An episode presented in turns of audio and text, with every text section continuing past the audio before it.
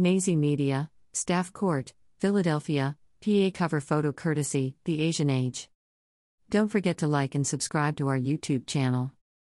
41 year old Dimitra Hadichev, former owner of Icefire Jewelry on South Street, was found guilty of trafficking counterfeit goods and financial fraud in a federal courtroom this week. A report from the Daily Voice said Hadichev, who has multiple photos of himself alongside celebrities from Philly or who have passed through the city of Philadelphia, has been knowingly buying and selling fake Rolex watches at his store since 2014. Photo, Facebook. Outside of dealing in counterfeit goods, Hadichev had also been accused of customizing customers' real Rolex watches with knockoff parts. Before his arrest, Hadichev had been known for posting pictures of himself with celebrities on his Facebook page. A sentencing date for Hadichev was not reported.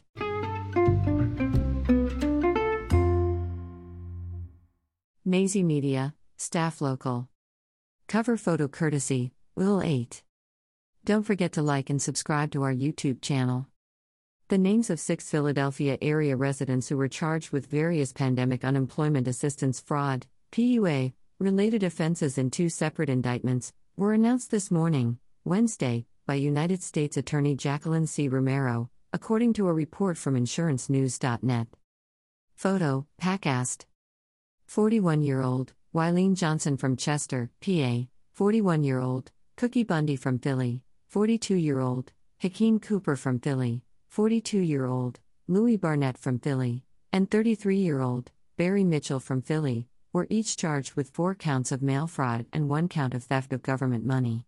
Bundy and Mitchell were also charged with firearm offenses for firearms found at their respective residences when the feds came to arrest them for the PUA fraud.